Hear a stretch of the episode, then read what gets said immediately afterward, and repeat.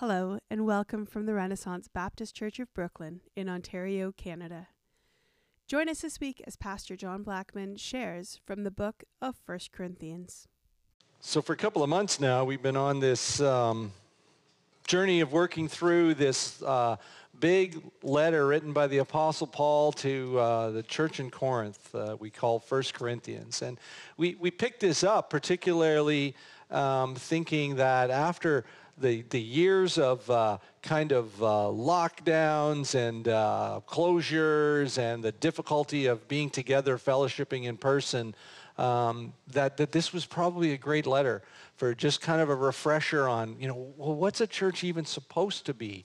Um, we, we've, over the years, uh, regularly said here at Renaissance that, that the Christian journey is a group hike. Like it never was meant to be this individual one, me, just me and Jesus alone. And so First Corinthians was, we picked it as a great refresher um, in order to kind of renew ourselves in some of those things. And we're in chapter 8 now. We're going to try and cover the whole uh, chapter here this morning. And, uh, you know, on the surface, like after you think about where we've been in the last three weeks, um, they kind of score super high on the awkward scale. Uh, I've heard that report from some of our younger members getting home saying to mom and dad, that was a little old for me today, uh, mom and dad. You know, I think probably uh, if you're hoping you don't hear the phrase sexual immorality in a sermon again for a while. Well, you'd be thinking upon a reading of chapter 8 that uh, we're going to get to in a moment that uh, maybe we're going to finally get a little bit of a hall pass from the awkward kind of scale in uh, this, this section that we're looking at. You know, because the whole chapter is this um, debate or a response to um, a first century um, problem whether or not Christians should go to banquets at pagan temples and consume meat sacrificed to idols. And we might be tempted to say, finally, finally we get to kind of criticize and rail against something that we don't do anyway. We always love to criticize people for things that we, problems we don't have. But if I do a little bit of background, and I, I'm going to need to do a little extended background because right now in this letter, all of chapter 8, 9, 10, and I've just learned this week, even 11, all kind of require some understanding of the background of these temples and these sacrifices and meat sacrifice to idols and everything that's going on in our chapter. So I won't have this long of an intro in the next few sermons, but it's important for all of the chapters we're going to look at if you've been reading along in 1 Corinthians. Um, you know, it, with a little bit of background, you're going to find there's way more going on here than meets the eye. And I hope by the time you leave today that you've kind of grown in another way that we display Jesus as the center of all life, which we are always reminding you of here at Renaissance.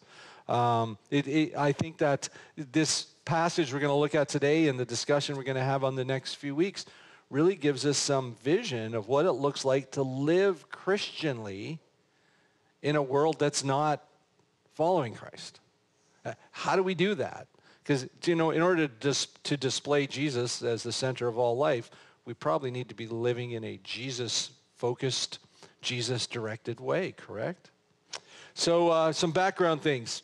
First of all, what is idol meat? My, the translation I'm going to use today doesn't use the term idol meat. Some do, but there's going to be this debate whether or not Christians should eat idol meat. Well, you got to remember this is the first century in Corinth, a Greek city. Um, per capita statistics, it seems like they had as many uh, temples to various gods as we have Tim Hortons in our day and age. They were just everywhere. It was just such a big, and if you think of the parts of high school uh, literature that you, uh, you know, kind of struggled through, um, all of the kind of pantheon of all the Greek gods and what a big deal this was. There were temples and, and sacrifices and stuff going on all over the place. It was such a big part of their culture where they had come from.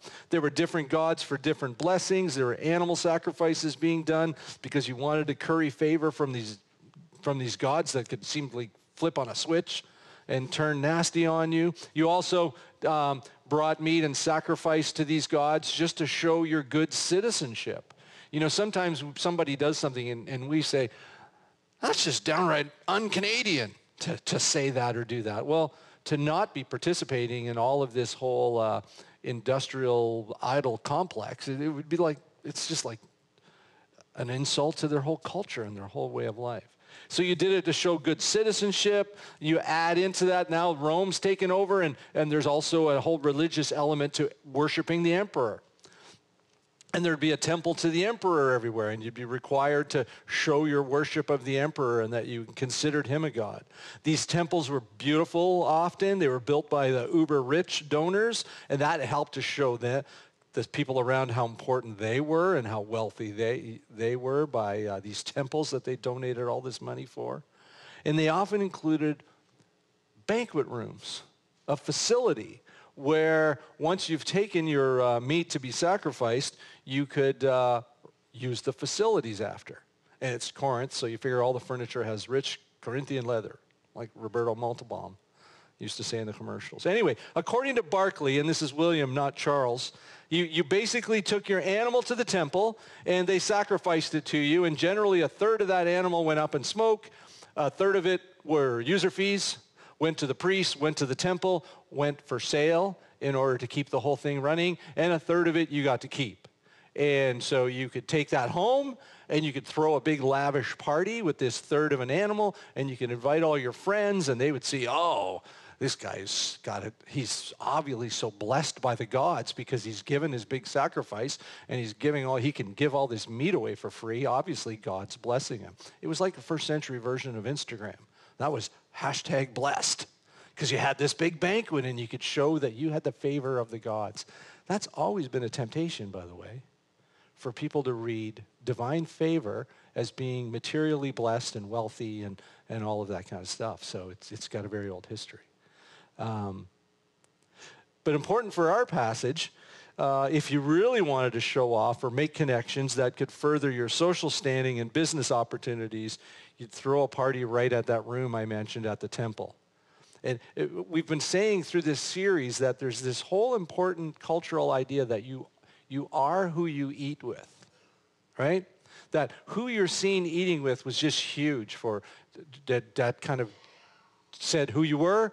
Um, you, you were a somebody by the people you associated with. Well, here at the temple, we still have a little bit in that culture, of that in our culture, you know, being seen. It's like being in a luxury box at the Maple Leaf game or whatever. You know, this shows you're a real somebody, that you're at the temple having this big banquet. And so people would use this to further their careers, their business, their social status, which was so important for these very proud people. And you wanted to be seen and you needed to participate in all of this in order to get somewhere in life. Then there are also big citywide festivals because uh, from my research this week, not a lot of people that didn't have money ate any meat or it was very rare. So there'd be big festivals and we might have the Santa Claus parade and they're throwing out candy canes. Apparently it was way more keto friendly and I would have been ready there at the front because they're having the big parade to the gods and they're throwing out meat to everybody from this meat that had been sacrificed. Go catch a steak and take it home, and it's like, whoa, look at you know, look at this. So there, there's all of this cultural stuff behind this whole sacrifice thing. Um, so ethically, we haven't even read the passage yet. Ethically, if you uh, um, are a person that is of a Jewish background, then, uh, you know, once we get the catechism rolling again, we're going to be going through the Ten Commandments. And, and idolatry and worshiping other gods, huge no-no. So the idea of like meat that's been involved in this kind of a pagan thing, that has an ethical concern for you that would really bother you. You're, you're to have no idols. You're supposed to flee from idolatry. And then, and even kosher handling of meat. There's, even if it's the right kind of meat, there's no way that this meat was processed and handled in any kind of way that would be close to being proper kosher handling of meat. Then you have a person maybe without a uh, Jewish background that maybe was a devoted kind of follower of these false religions and false gods and really twisted things going on. Like th- this party room I'm telling you about, it wasn't just a banquet facility like at the Polish Hall down there uh, over on North Oshawa. Like strange stuff would have gone on in these festivals. Uh, often the women would leave, the wives would leave. It gives a an idea where the party's going, right?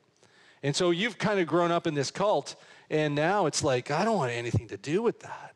It would really bother you. There's another ethical problem. And then another thing that's difficult in this passage is, is when we're going to read it in a moment, what part of our passage is Paul quoting? Quoting something that came in this letter. Remember last week we said this whole section is kind of like an old uh, Bob Newhart skit where you're only hearing half the conversation. So it's hard to figure out which part is a quote from this letter Paul got that we don't have and which part is his actual teaching. And, and that's tricky. I, I don't know that I'm going to get it all right this morning because it's difficult. But that's another important thing. Um, and who are the people that he's talking to? He's going to use these phrases like the weak. You would think that the other one is strong because somewhere elsewhere in the Bible, Paul talks about the weak and the strong in the book of Romans. Here it's the weak and the enlightened or the knowledgeable. Um, who are those people? That's, that's important. It, it sounds in verse 1, we're going to see it, it in chapter 8, it, it almost sounds like, uh, you know, Paul saying, well, we all have knowledge about the ethics of idol meat. Um, we don't know if he's quoting a letter from them or not. I think he is, because later on in verse 7, he quickly says, however, this knowledge is not possessed by all. So you see those two things aren't equal? We all have this knowledge, and then seven verses later, but this knowledge is not possessed by all. So which one is it, Paul? These are difficult. Here's the knowledge that I think Paul is actually criticizing in this passage. Um, the same criticism he's been giving in the first seven chapters we've looked at this fall. People in this congregation have um, taken a doctrinal truth. We're going to read this doctrinal truth, and that part's totally true, that there is only one God. Basically, idols are all bogus. They're all false gods. But they, they take that idea, and uh, so the typical temple reveler grew up believing that these idols had these magical powers. And these people with the knowledge, they're saying, no, we know better than that. These idols are nothing. There's only one God. So they kind of feel like they have this buffered existence. You know, I have this knowledge that there's only one God, so whatever's going on at the uh, idol depot down there, um, it has no effect on me because I have this superior knowledge, so I'm safe. And then that's all that matters. It's not going to hurt me. Yeah. I'm not afraid of no ghosts. that's kind of what their attitude here, right? Um, it's almost a deeper definition of our word daredevil. Meanwhile, another background thing. Before this letter is written, there's already been a big convention in the book of Acts, a symposium, you could say, in Acts 15. Because all of these Gentiles are becoming believers in Christ and there starts to be the first church conflict is don't all of these converts have to become fully Jewish in order to be legit? And they have a big, long debate, and all the apostles are there giving their opinions, and they finally come to the conclusion no, this is a, new covenant. They don't have to uh, become Jewish in order to be legit. They don't have to take on all of those ceremonial laws. And it's kind of wrapped up in, uh, in Acts 15 like this. Uh, their conclusions were verse 19 of Acts 15. And so my judgment is, this is James speaking, that we should not make it difficult for the Gentiles who are turning to God. Instead, we should write and tell them what? Tell them to abstain from eating food offered to idols. So there's already a teaching been handed down by the apostles before we get to what we're going to read in, in Acts chapter 8. They should abstain from eating food offered to idols, from sexual immorality, oh, there it is again, from the eating of meat of strangled animals, and from consuming blood. So what we have, we're going to read about a group who think they know better, encouraging others to ignore the problem of idolatry, and Paul's going to expose their problematic thinking. Um, the weak are the ones who, it seems rightly, are seeking to follow the apostles' teaching obediently. And uh, the knowledge-it-alls, I'm going to call them the knowledge-it-alls today instead of the know-it-alls, um, they're pressuring them to go against their commitment. And uh, the word conscience is going to be used here. That's, that's not quite the full-blown idea of conscience that we have in our English language, but um, it, it's, we're gonna we're gonna read it. it, it, uh, let me get to the uh, let me get to the passage. Chapter eight, verse one. Now, regarding your question about food that's been offered to idols, yes, we know that we all have knowledge about this issue. But while knowledge makes us feel important, it's love that strengthens the church. Anyone who claims to know all the answers doesn't really know very much. But the person who loves God is the one whom God recognizes. And some, some translations and manuscripts read, the person who loves has full knowledge. Verse 4, so what about eating meat that's been offered to idols? Well, we all know that an idol is not really a god and that there is only one God. There may be so-called gods both in heaven and on earth, and some people actually worship many gods and many lords. But for us, there is one God, the Father, by whom all things were created and for whom we live. And there's one Lord, Jesus Christ, through whom all things were created and through whom we live. However, not all believers know this. Some are accustomed to thinking of idols as being real. So when they eat food that's been offered to idols, they think of it as the worship of real gods, and their weak consciences are violated. It's true that we can't win God's approval by what we eat. We don't lose anything if we don't eat it, and we don't gain anything if we do. Now, time out. Even though I'm going to come back, I don't have the slides for this. I'm going to take a time out right here because it sounds as if Paul's so far said, you know, yeah, it's really not a big deal. But in chapter 10, which we're going to get to in a few weeks, here, here's what he says on the same issue in chapter 10. He says, What am I trying to say? Am I saying that food offered to idols has some significance or that idols are real gods? No, not at all. I'm saying that these sacrifices are offered to demons, not to God. And I don't want you to participate with demons. You cannot drink from the cup of the Lord and from the cup of demons too. You cannot eat at the Lord's table and at the table of demons too. What? Do we dare rouse the Lord's jealousy? Do you think we are stronger than he is? You say, I'm allowed to do anything, but not everything is good for you. You say, I'm allowed to do anything, but not everything is beneficial. Don't be concerned for your own good, but for the good of others. So you may eat any meat that's sold in the marketplace without raising questions of conscience, for the earth is the Lord's and everything in it. So getting back to chapter 8. But you must be careful so that your freedom does not cause others with a weaker conscience to stumble. For if others see you with your superior knowledge eating in the temple of an idol, won't they be encouraged to violate their conscience by eating food that has been offered to an idol? So because of your superior knowledge, a weak believer for whom Christ died will be destroyed.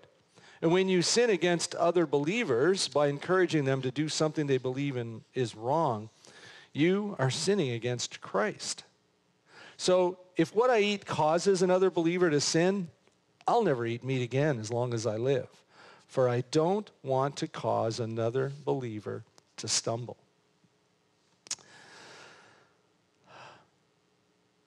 Another be- important background idea in this passage is just this whole idea of knowledge. And it's Paul's describing this kind of knowledge that induces some kind of puffiness. It puffs a person up. It, it's a knowledge that rationalizes that they're too cool for apostolic school. Uh, this mentality of false wisdom and knowledge, Paul warns, it tears down a community, a community's effort to display Jesus as the center of all life. It, it brings leaven into the lump, if you remember our teaching on leaven and lumps earlier. And, and it says it's, it's okay. It's no big deal. Uh, we can handle it. Or it claims that, that because of this knowledge, you have some kind of leaven resistance or leaven immunity. And then he's talking about this love that builds up. So there's this bad knowledge that just puffs you up, but there's a certain kind of love that builds up the church. It's to care more about the effect on the community of faith in the way you exercise your freedom. It, cares more about that than you care about exercising your freedom.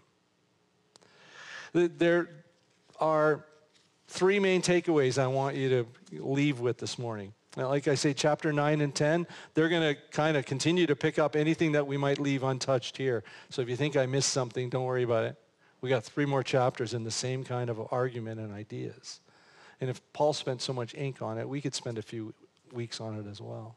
And spoiler alert, this is new to me this week as I read about this, these pagan sacrifices and these meals in pagan temples. never connected this previously. I don't know why. I've preached through Corinthians before. We're going to have that chapter in chapter 11 about the Lord's Supper. Incidentally, also a meal given after a sacrifice that's meant to display something and identify the people that take part in it. So, so all of this is a big so what is going to be, well, well, what is real Christian fellowship about? And why is that so important? Um, anyway, these three takeaways. These three takeaways. Um, first one is this overriding principle of love. If you look at verses 1 to 3 in your Bibles, love is what builds up the church. The word knowledge is used six times in these three verses, but the engine that really builds up the church to be what she's meant to be, and I think that's God's, the church is meant to be God's agent for bringing all things together under Christ's lordship for God's glory. You could think of the church as we're the glory agency. We're the glory agency. Everything that we should do should be bringing glory to God. That's, a, that's our calling. And uh, there's this important matter of the impact on my brother or sister of what I might do in any situation, especially gray areas where we disagree with right and wrong. I got a question for you. Do you have a who cares attitude toward what other people might conclude, um, sometimes wrongly, regarding your behavior.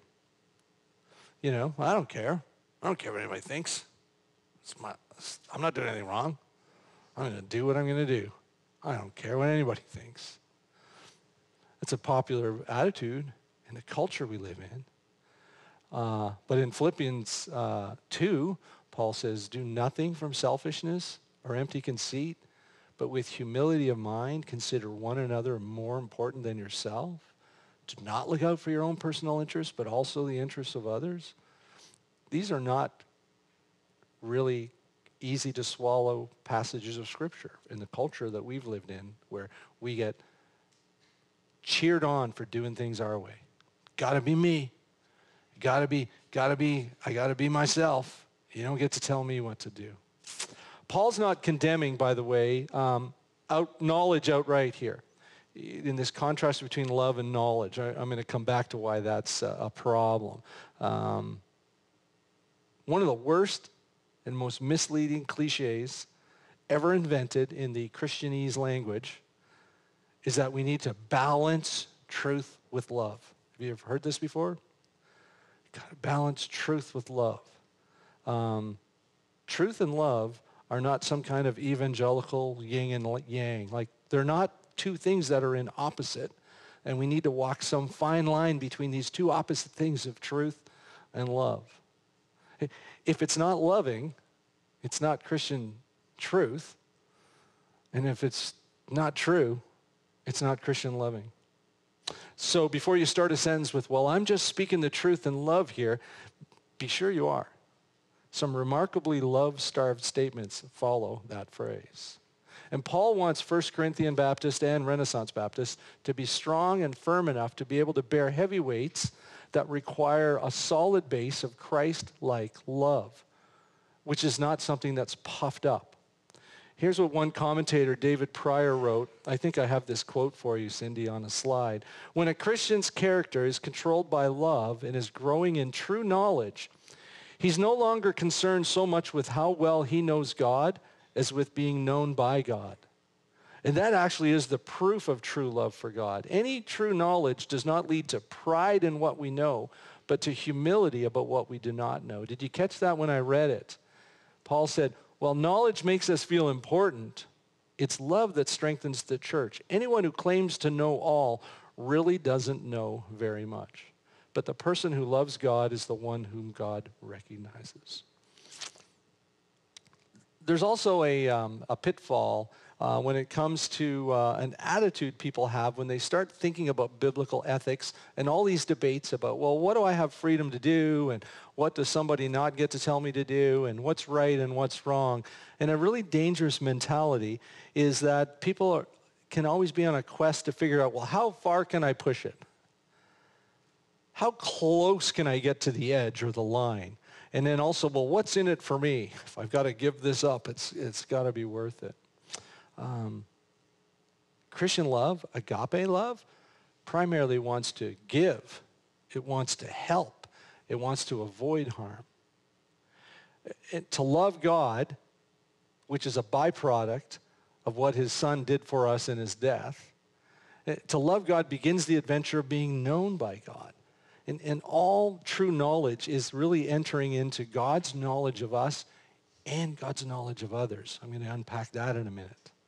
But our knowledge is always partial and never total.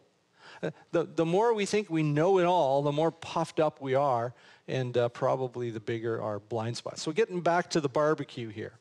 There's some kind of knowledge that idols are fake anyway. You know, I could just think of slogans. If it was me rationalizing things in the first century, I'd probably come up with one-liners like, you know, it's steak. It's not a marriage.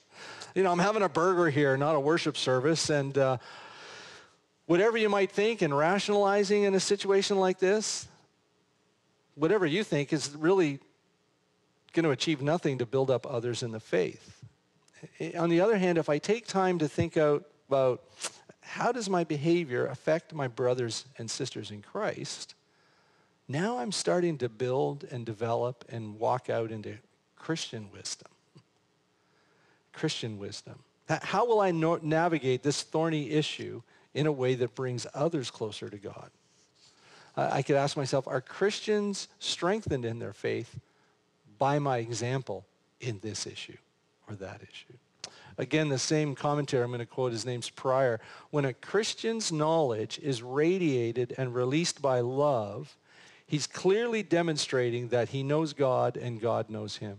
It, shows that there's a de- deepening relationship between the two of us.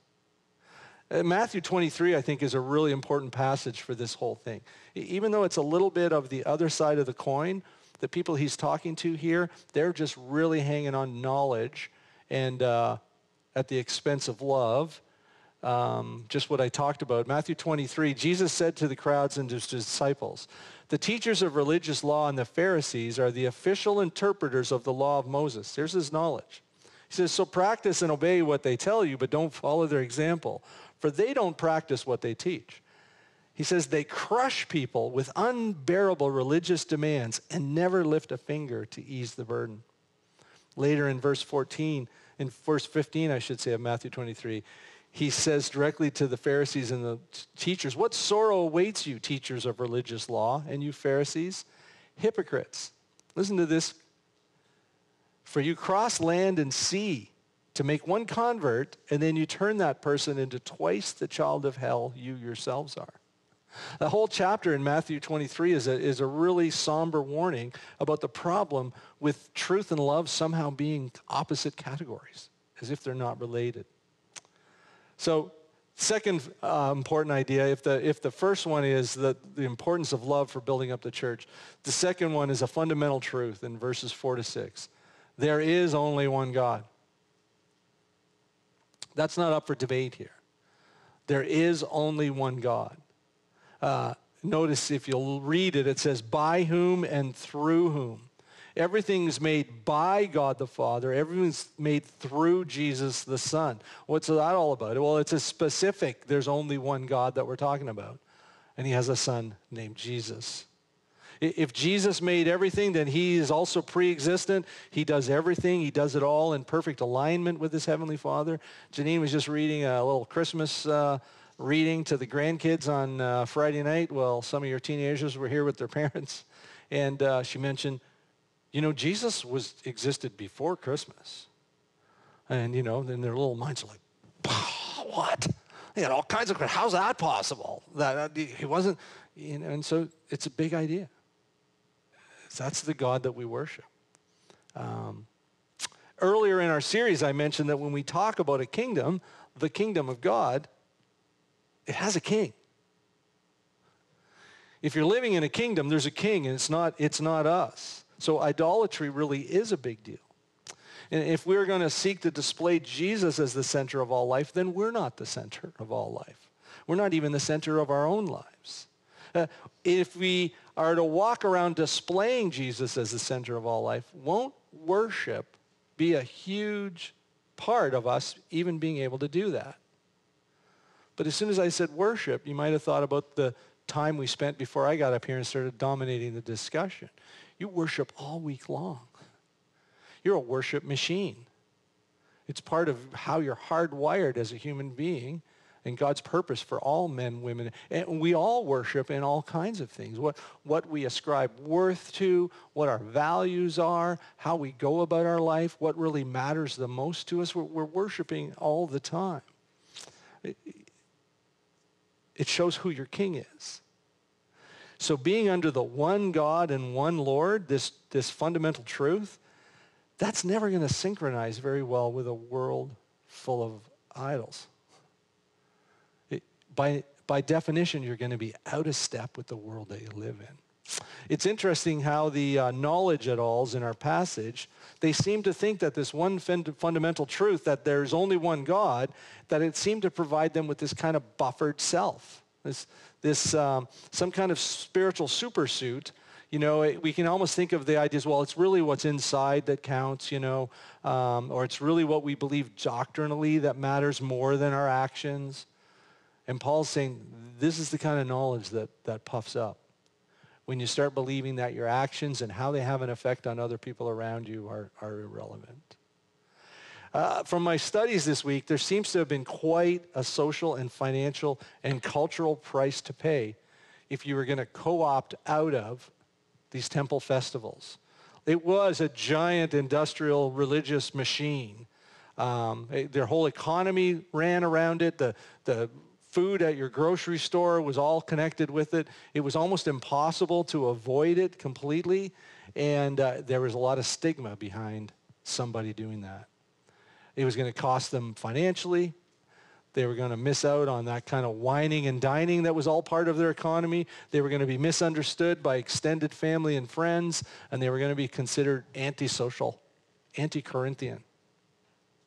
Now, I just say as a tip, as you think about the idea of living Christianly in a world that's going in the opposite, exactly opposite direction of the worship of Jesus Christ as Lord, that there is a way for you to opt out of things, things that Scripture say are just, we are to be different, and they're not for us. There is a way to opt out of things that uh, doesn't require you to have a holier than thou or condescending attitude to your neighbor. But eventually, when pressed, when you're living like that, and you're sticking out a little bit like a sore thumb, it can lead to some pretty powerful conversations where somebody says, well, how come you don't do this? And I would encourage you to take a deep breath and pray and say, have you got a minute? you know, I can tell you about it. There are some reasons for that. You know, you're the one that asked. You, you, you don't knock on the door and say, hey, I don't do this. but when somebody asks you about it, you say, well, have you got a minute? I'll, I'll tell you. It's, it's really a part of a whole worldview that I have and a, and a way that I live my life. Um, so the fact that there's only one God, that doesn't make you immune to the world, the flesh, and the devil, but it does make you make a choice if there's truly only one God, then, then you serve him, he doesn't serve you. So if the overriding principle is that love builds up, and the fundamental truth is that there's only one God, then the supreme consideration in this passage is this line, the brother for whom Christ died. That's what I want to talk to you at the end here. The brother for whom Christ died. Paul does say in verse 7 that the sensitive, formal idol worshippers believe that idols are real. So shouldn't the knowledge at all, my, my phrase, the knowledge at alls, shouldn't they really just help these weaker Christians get over their superstition? Um, the interesting thing is, like I say and from verse 10, part that we read already this morning, we'll see Paul does agree that these are false religions and that idols are only a chunk of wood or stone. But there's dark spiritual forces behind any kind of false religion that leads people away from worship of the one true God. So even if the even if the thing itself, even if the temple and the stuff on the walls is all just fake, anything that leads a person away from the worship of Christ is being controlled by dark spiritual forces. When we get to chapter 10, we'll unpack that a little bit. Because I think we've kind of become too cool for the apostolic school and, and some of those things in our lives. And we kind of feel like we're buffered from any kind of demonic or spiritual darkness that's behind things that happen around us. Um, in verse 8, Paul does introduce a truth that he agrees that the dietary laws of kosher and non-kosher, they, they don't really contribute to a person's standing before God. In chapter 10, we're going to find out he's going to say, yeah, you know what? You can go down to uh, Corinthian Freshco, and you, that meat probably went in the front end of a idol temple and came out the other side ready for consumer goods.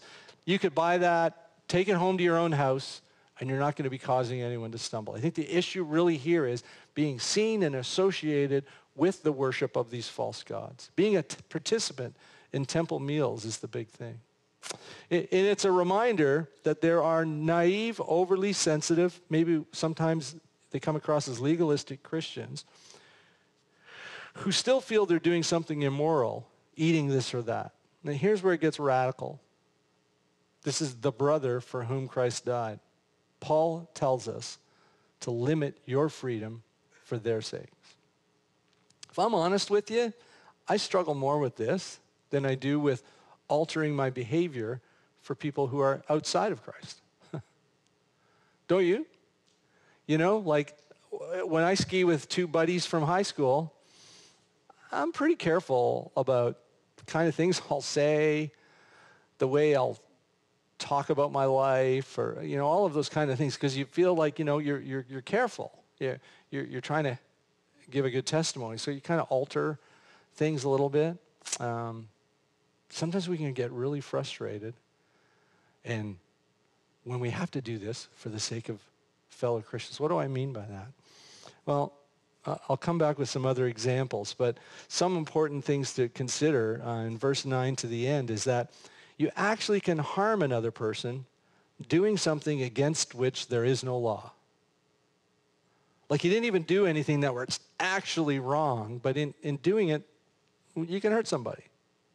And, and really in the community of faith, we're trying to encourage our brothers and sisters and weaker Christians and newer believers and people that we're trying to, children that we're trying to grow in the faith. We're trying to encourage them toward a maximum not a minimum obedience to God's word and the Spirit speaking within them.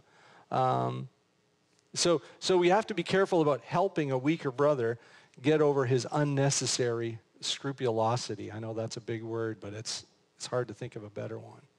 While we do spend a lot of our time in our discipleship journey understanding who we are in Christ, that's an important part of growing up as a Christian.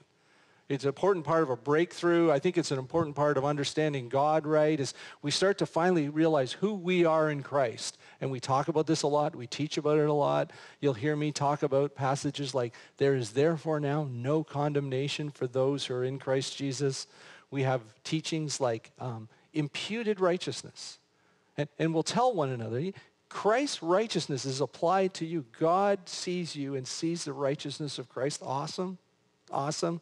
In First John, there's passages like, you know, it was a praise chorus when I was a kid, so I, I remember it. Behold, what manner of love the Father has given unto us, that we might be called the sons of God. And we love all of that.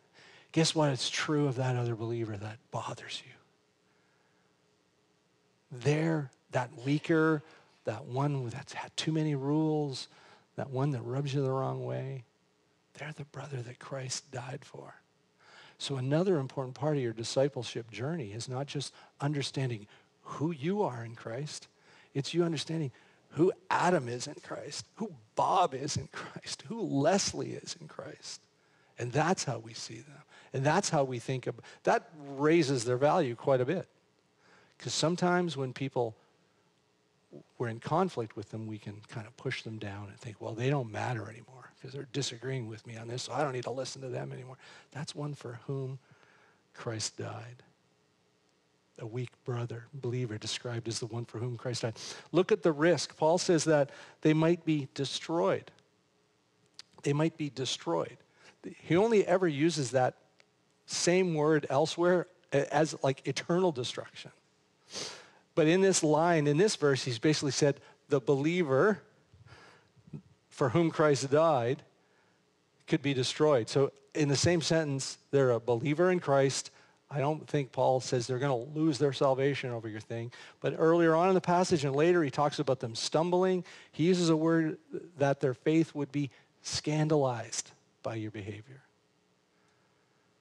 We, if you love your brother and sister, you, you don't want them to stumble, be scandalized by the way you live out your freedom. It, it's all so much the other centered living that's so hard for us.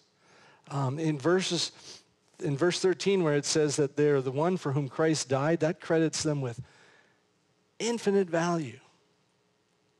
So when you find yourself grumbling about having to compromise your diet, your entertainment, your lifestyle because of somebody that just doesn't get it, as soon as you've concluded they're just not worth the hassle, you should immediately remember they're the one for whom Christ died. Here's the thing about the local church. It's so local. It's so local. It, it's meant to be tangible, su- substantial, meaning of substance. Uh, it's meant to be lived in, in, in person. Um, I have a friend who attends a large church, and he told me because he wants to be able to go in the front door and out the back without everyone knowing his business. He doesn't want anybody seeming to notice whether he's there or not. I've had friends in ministry that have kind of gravitated toward parachurch ministries, not really serving in a local church. And don't hear me out on this. Because there's a little bit of like this maverick attitude where they just don't want the hassle of having to deal with people in church. So they just want to be able to do ministry, but without having to bring other people along with them.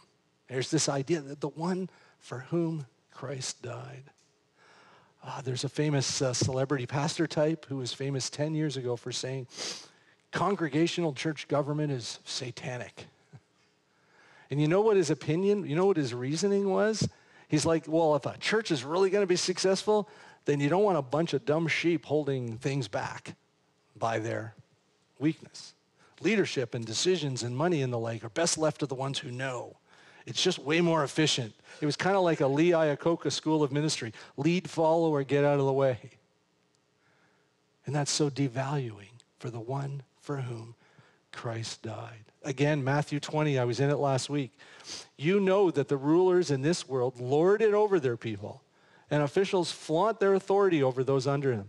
Verse 26, but among you it will be different. Whoever wants to be a leader among you must be your servant. And whoever wants to be first among you must become your slave. For even the Son of Man came not to be served, but to serve others and to give his life as a ransom for many. I just, it's been killing me that line, verse 26 from Matthew, the last few weeks. But among you it will be different. All of these things, all of these practices, all of these challenges, they create a difference. It's something that sticks out in the world. There are positive things too where people should be saying, well, why do you do this this way? You'd be able to say, have you got a minute? We're going to try to flesh out more specific examples of trading our rights for the sake of others in, in chapters 9 and 10, this foundation we've been laying today. Do you know that in the next couple of chapters, some of the most famous meme posted passages of all are going to come along that we normally just kind of lift out of context. I'm thinking of one like all athletes are disciplined in their training. They do it to win a prize that will fade away, but we do it for an eternal prize. Or I discipline my body like an athlete, training it to do what it should. Otherwise, I fear that after preaching to others, I might myself be disqualified. We love lines like that in a sports obsessed world. And then we realize he's talking about the disciplines of putting others first, not demanding our own rights then we don't love those verses so much. Paul's going to say, if you think you're standing strong, be careful not to fall. You know the verse, the famous verse, the temptation in, in uh, your life is no different from what others experience, and God is faithful. He will not allow the temptation to be more than you can stand. And when you're tempted, he'll show you a way out so that you can endure. And he's still talking about false idols, self-centeredness, and we're tempted to go in the other direction. Um, or when we say, you know, I shouldn't have to forego a legitimate right just because so and so might take it wrong. And Paul's going to say, so whether you eat or drink, whatever you do, do it all for the glory of God. Don't give offense to Jews or Gentiles or the church of God. I too try to please everyone in everything I do. I don't just do what's best for me. I do what's best for others so that many may be saved. In the end, Paul's still talking about loaf and leaven because all of these ideas from chapter 8, 9, and 10 are going to end up in that long discussion toward this beautiful thing called the Lord's table and eating at the Lord's table. And unless we do it in the right way, it's no longer even the Lord's table. It's more like those pagan festivals that he's warning them about in chapter 8, 9, and 10. And, and our fellowship and our connection as a congregation is meant to preach so much about the reality of this God that we serve. How much do you care about the effect of your lifestyle on the community of faith? Maybe take a three-week fast from allowing yourself to use the phrase, I don't care what anybody else thinks. Or phrases like, well, I'm not going to live my life by their expectations, or they don't get to tell me what to do. Just try to purge those out for a few weeks. Think of how often, as you live a life of discipleship, you'll bump into walls of your own freedom in order to follow Christ. Let's pray together. Heavenly Father, this is a difficult uh, passage of Scripture. We know we've got a couple more chapters ahead of us. It's hard for us to follow the example of Christ.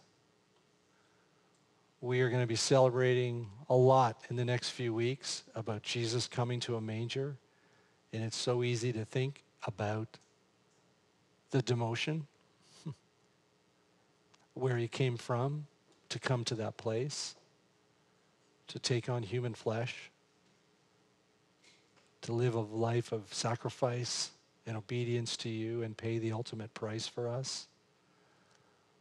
Lord, I pray that uh, we will factor those kinds of things into our idea of what it means to live a Christian, a Christ-like existence. We ask this in Jesus' name. Amen.